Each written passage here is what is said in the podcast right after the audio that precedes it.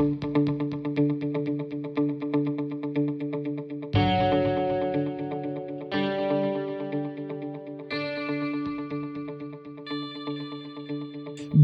dia, galerinha! Eu sou o Edwin.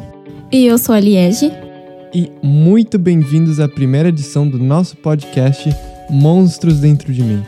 Nós somos farmacêuticos do PSF de Engenheiro Coelho, São Paulo, e nessa semana acompanhamos muito de perto um caso clínico de um garotinho de um ano de idade. Um ano, né, galera? Sacanagem. Liege, nos conta um pouco da condição dele. Bom, ele chegou aqui no postinho apresentando um quadro clínico de desnutrição, com diarreia acompanhada de gordura nas fezes, muita dor de barriga, anorexia e perda de peso. E com essas informações a gente já pôde desconfiar de uma parasitose que possui exatamente esses sintomas, que é a giardíase. Conta pra gente, Edwin, como que ocorre essa infecção? Bom, essa infecção pode ocorrer através de vários fatores, tipo, bom, a ingestão de alimentos crus, porque pode garantir, para garantir a segurança, e eliminar qualquer parasita, eles precisam ser preparados a temperaturas adequadas. Liege, quais outras condições podem estimular essa infecção? Então, além dos alimentos, a água ela também precisa passar pelo processo de filtração ou fervura para garantir que ela não esteja contaminada. E também a gente tem aqueles bichinhos nojentos, né? As moscas, as baratas, que pousam em qualquer lugar e elas podem levar o parasita ou até pelo contato, pelas mãos, porque é criança, né? Já viu. O que talvez explique o, a criança ter sido contaminada. Com um ano de idade, as crianças elas estão naquela fase. É, como que é o nome? Na fase. fase fálica, né? Que é aquela fase de colocar tudo na boca, os dentes estão nascendo. Aí beleza, né? A criança foi e colocou algum objeto contaminado na boca. Depois desse contato, o parasita entrou na forma de um cisto, né, que é a forma infectante, inativada ainda. Depois disso, o cisto ele foi transladado até chegar na porção final do intestino delgado, onde acontece o que a gente chama de desencistamento, né? Liege, como que acontece esse processo? Bom, esse processo do desencistamento ele ocorre por enzimas digestivas, que são proteínas, que elas quebram os cistos e os trofosolitos são liberados para circular livremente pelo nosso intestino. Assim, esses protozoários eles ficam na forma ativada e fazem divisão binária, ou seja, é, um se transforma em dois e assim por diante.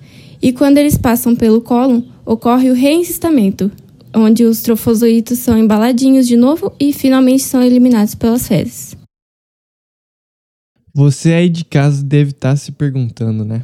Tá, beleza. Mas não tem muitas parasitologias ou doenças que apresentam sintomas similares? A resposta até pode ser sim, né? Mas a junção de todos esses sintomas nos deixa com muita suspeita.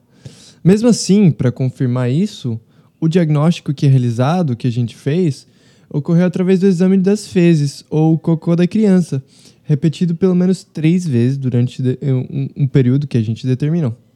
Liege, qual que foi o período e o resultado desse exame? Ah, gente, o resultado do exame do garotinho deu positivo. E assim a gente solicitou também o exame de toda a família, que também deu positivo. E eles só foram assintomáticos, eles não tiveram nenhum sintomas. Isso pode acontecer, mas todos tiveram que aderir ao tratamento. E nesse tratamento, alguns dos medicamentos que a gente mais usa para essa parasitose são o metronidazol, a furazolidona e o tinidazol. Quando a gente trata com casos de crianças é muito sensível, porque elas ainda estão em etapa de desenvolvimento. Então, cara, é muito importante que a criança passe pelo tratamento, né?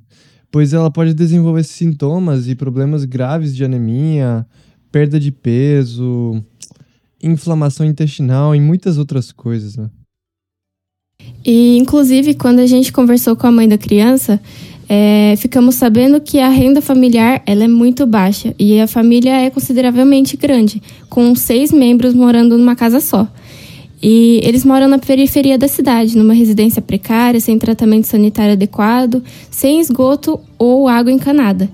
E é aí que a gente percebe né, a necessidade do saneamento básico para garantia de qualidade de vida e saúde das pessoas. Salve galerinha! Espero que vocês tenham curtido o nosso podcast e não se esqueçam de deixar um like e ativar o sininho para vocês nunca perderem um dos nossos episódios, que por sinal estão sendo produzidos semanalmente para você. Esse foi o nosso podcast Monstros Dentro de Mim e nós nos despedimos com um grande abraço.